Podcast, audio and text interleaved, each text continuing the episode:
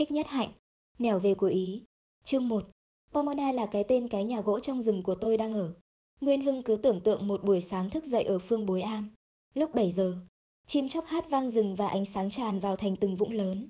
Tôi đến đây vào một buổi tối. Xe hơi len lỏi trên những con đường rừng thành ra không thấy gì.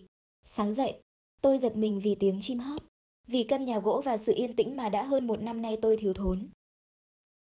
Ở niễu ước dù thức dậy lúc 3 giờ khuya ta cũng vẫn nghe tiếng xe cộ đi lại. Tôi nhớ hồi mới về niễu ước. Suốt một tuần lễ tôi không ngủ được. Tôi than phiền với một người quen. Anh ta mua đứa tôi một thứ bông sáp để nhét vào tai khi đi ngủ. Cố nhiên là đỡ ồn rồi. Nhưng tôi vẫn không ngủ được bởi vì không thể quên được vì không thể quên được cái cảm giác là lạ trong hai tai. Mãi mấy hôm sau tôi mới làm quen với tiếng ồn và mới ngủ được. Thực ra, tất cả chỉ là vấn đề thói quen. Có người đã quen với tiếng tích tắc của đồng hồ, thiếu nó thì cũng không ngủ được. Nguyên Hưng không nhớ hồi anh Cường lên chơi và ngủ lại phương bối am sao. Đã quen với tiếng xe cộ đường hồng thập tự nên nằm ở phương bối anh ấy cũng không ngủ được vì cái yên tĩnh kỳ lạ của núi rừng đại lão. Tôi thức dậy trong một sự yên tĩnh như thế ấy ở Pomona. Tiếng chim hót vang rừng những không thể nói là tiếng ồn. Nó lại càng làm cho sự yên lặng thêm sâu hơn về bề sâu là khác. Tôi khoác chiếc áo Nhật Bình đi ra ngoài. Thật ra một cảnh tượng thần tiên. Tôi có ngờ đâu căn nhà gỗ này nằm bên một chiếc hồ lớn, lớn hơn cả hồ Đa Lạt. Mặt hồ sáng loáng phản chiếu nắng buổi mai, đẹp rực rỡ như tranh thần thoại. Bờ hồ là cây rừng, lá cành mang nhiều màu sắc. Trời sắp ngả sang thu rồi đó. Nguyên Hưng, tay tôi thoáng nghe tiếng cười đùa. Tôi vừa đi vào con đường mòn vừa gài khuy áo, tìm tới gần chỗ phá xuất ra tiếng nói cười trẻ em. Đi chừng 200 thước tôi thấy hiện ra một khu có sân rộng, có tới mấy chục ngôi nhà gỗ như Bomona, nhưng bé hơn Bomona. Bọn trẻ con đang rửa mặt, đánh răng. Đây là là Cherokee, trại của các em nhỏ từ 7 đến 11 tuổi.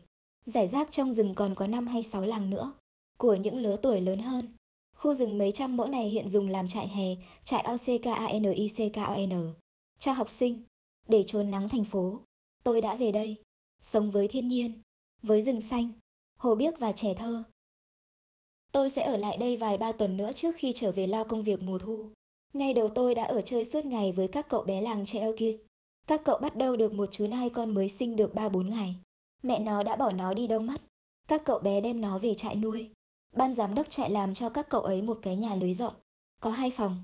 Để nuôi chú nai con. Chúng đặt tên con nai là Datino. Datino có bộ lông màu vàng điểm nhiều chấm sao trắng rất đẹp. Datino được các cậu bé cho ăn cháo tấm trộn với sữa tươi và bắp cải non. Sống được 8 tuần lễ ở trong trại rồi. Datino đã lớn.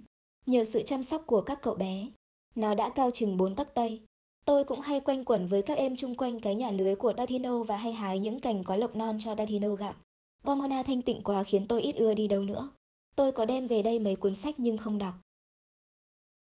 Nguyên Hưng nghĩ đọc làm sao được khi rừng cây thanh tịnh như thế kia, hồ nước xanh mát như thế kia, tiếng chim hót trong trẻo thế kia. Có những buổi sáng tôi đi vào trong một khu rừng thưa và ở lại đó một mình cho đến chiều. Tôi đi thơ thẩn trong rừng hay nằm dài trên những thảm rêu mềm mại, khoanh tay nhìn trời xanh, mây trắng.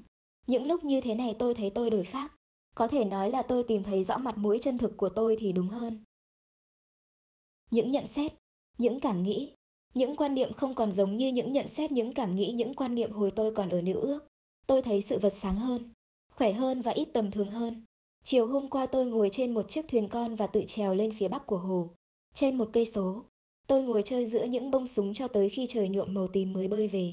Tối quá, tí nữa thì không tìm ra được cái bến xinh xắn của Pomona. Rừng ở đây không có sim như ở phương bối nhưng có một thứ trái cũng tìm và ngọt như sim, gọi là blueberry. Sáng hôm nay tôi đưa hai chú bé chừng 8 tuổi vào hái blueberry ăn đến chát cả mồm cả miệng. Hai cậu bé nói chuyện huyên thuyên không ngớt. Một cậu nói chuyện ông ba bị mà cậu trông thấy hồi hôm. Ông kệ của cậu có sừng trên trán và đang lúc cậu ngủ. Trong một chiếc lều ở treo kia. thọc tay vào cửa sổ lều định bắt cóc cậu. Cậu nói chuyện một cách say sưa. Thành thực. Có lẽ có một ông kệ giả nào đó thì mới khiến cậu tin chắc như vậy được. Tôi vừa nghe vừa cười. Vừa lo hái blueberry. Hồi lâu. Không thấy phản ứng chi. Cậu tức quá. Dừng lại. Nói một cách thất vọng. Ông không tin lời của em. Tôi trả lời. Có chứ, tôi tin, nhưng tin vừa vừa thôi. Tại sao? Tại vì khó tin quá. Tôi cố gắng mới có thể tin em một ít như vậy. Cậu buồn so. Chiều đến, cậu dắt tới Pomona một cậu bé để làm chứng.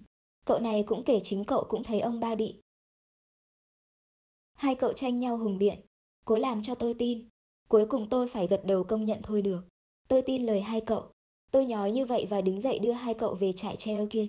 Nguyên Hưng, trong những ngày như ngày hôm nay tôi nhớ Phương Bối quá đi.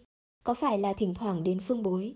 Ngày xưa, chúng ta cũng hay mang một vài em bé đi thám hiểm núi rừng Đại Lão hay không? Rừng Đại Lão sơn hoang vu rậm rạp và nguy hiểm hơn đây nhiều. Chẳng thế mà có bận chúng ta đã gặp cả cọp.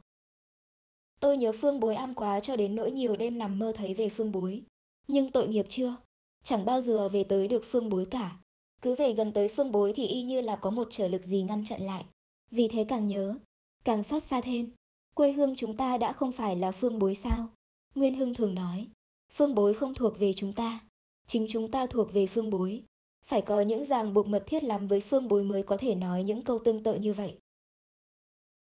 Phải có những gốc rễ ăn sâu vào Phương Bối lắm mới có thể biểu lộ được tình cảm như thế ấy. Tôi biết lắm.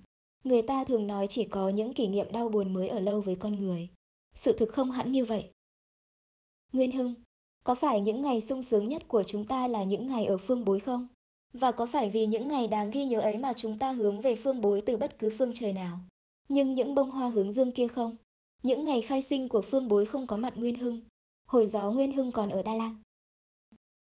Chúng ta đã đi từ thất vọng này sang thất vọng khác trong niềm ao ước tìm một lối thoát cho chúng ta. Cho thế hệ những người trẻ tuổi muốn đem lý tưởng đạo Phật làm đẹp cho cuộc đời. Nguyên Hưng trẻ hơn tôi đến gần 10 tuổi. Nhưng mà Nguyên Hưng cũng đã chịu biết bao nhiêu nỗi thảm nhục rồi. Chúng ta đã đau khổ vì tình trạng chính trị của đất nước. Chúng ta lại còn đau khổ vì tình dạng của đạo Phật.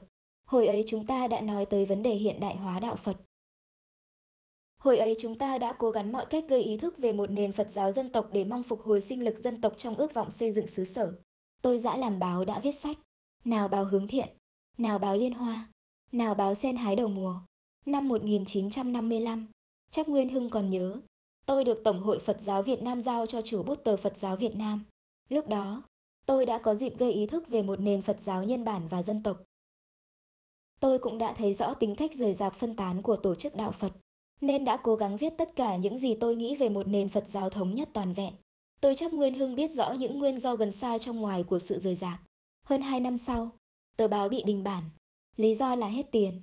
Nhưng kỳ thực, đó là vì các nhà lãnh đạo Phật giáo miền Trung và miền Nam không chịu đựng được những loạt bài nói về vấn đề thống nhất thực sự.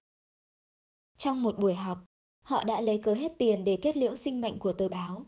Họ có nói, ai lại tờ báo của Tổng hội mà đi dạy Tổng hội về vấn đề thống nhất bao giờ? Nguyên Hưng, thế là chúng ta mất khí giới cuối cùng. Chính trị thì khôn ngoan, tìm đủ mọi cách cho tiềm lực dân tộc không có cơ phát hiện. Tổ chức Phật giáo thì thủ cựu, chia rẽ. Chúng ta, những người trẻ tuổi, không có tiền bạc, không có uy thế, không có một miếng đất để cắm rùi. Làm sao thực hiện được ước mộng? Sau một thời gian ốm đau tưởng chết, tôi rút về nằm ở ngôi chùa nhỏ bé và an tĩnh ở Lao. Còn Nguyên Hưng và các bạn thì mỗi người phiêu lưu một ngả. Lần thất bại này có lẽ là lần thất bại to lớn nhất có phải không Nguyên Hưng? Tôi về nằm ở chùa Lao, nhưng cũng không được yên ổn mấy, bởi vì đây là chùa quận hội Phật giáo. Thỉnh thoảng có chị Diệu Âm ở dây linh vào đem cho thuốc men, và một ít trái cam tươi. Chị Diệu Âm, mà công trình đối với Phương Bối không phải là nhỏ, nay đã nằm yên dưới lòng đất rồi. Có phải chính nhờ chị mà chúng ta có đủ can đảm và kiên nhẫn để tạo dựng nên Phương Bối phải không Nguyên Hưng? Tôi xin trở lại câu chuyện những ngày đầu tiên khai sinh Phương Bối. Ấy là vào khoảng Vu Lan năm 1957. Tôi có nói với chị Diệu Âm, chúng tôi mất chiếc neo cuối cùng rồi. Có lẽ đức chúng tôi đang còn mỏng quá, Chúng tôi phải trở về trong một cái vỏ cứng để tu luyện trong một thời gian đã. Chị kiếm cho chúng tôi một nơi ẩn giật đi. Chị Diệu âm hồi ấy trú tại Dê Linh trong một tịnh xá tên là Mai Lâm. Mai Lâm tức là rừng mai. Chính vì vậy mà hồi chị mất. Để nhớ chị chúng ta đồng ý đặt tên cho chiếc cầu gỗ phía trước cửa rừng phương bối là cầu Mai. Cầu Mai bây giờ có lẽ đã mục nát rồi.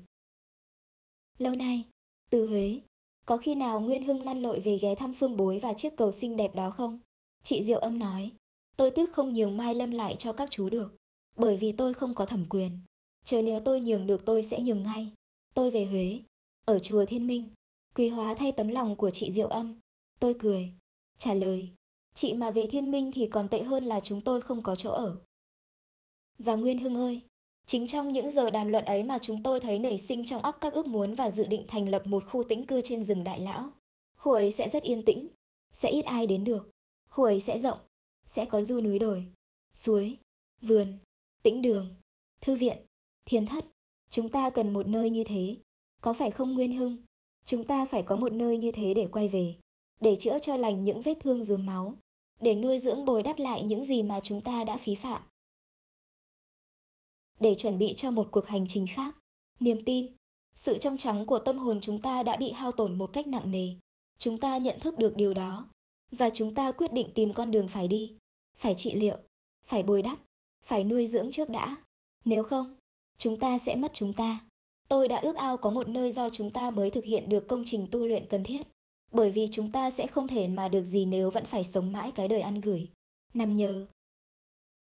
Nguyên Hưng biết, hồi đó, chúng ta đã có vào khoảng trên hai vạn cuốn sách, núi rừng, cây, suối, thiền thất và thư viện hấp dẫn chúng ta như một dòng nước mát đối với kẻ bộ hành trong sa mạc, như gói quà trong rổ chợ của bà mẹ đối với đưa con thơ.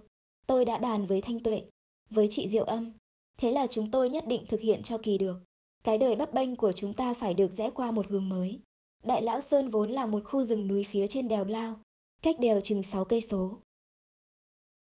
Từ Sài Gòn lên bằng quốc lộ số 20 đến cây số 180, nhìn sang tay trái về phía những núi đồi cao nhất, đó là rừng Đại Lão. Muốn tới phương Bối Am, ta phải từ Lao đi về phía đèo bằng quốc lộ, đến cây số 180, ta phải bỏ quốc lộ băng qua chừng 3 cây số đường rừng. Hồi ấy, đất rừng ở đây được xem như là vật sở hữu của những người thượng. Những khu đất gần hai bên quốc lộ thì hoặc đã được khai thác trồng trọt, hoặc đang còn là đất rừng, nhưng là thứ đất rừng của người Kinh đã mua lại từ người thượng. Người thượng thường chịu bán đất đất rừng cho người Kinh bằng một giá hạ, vượt ba cây số đường rừng.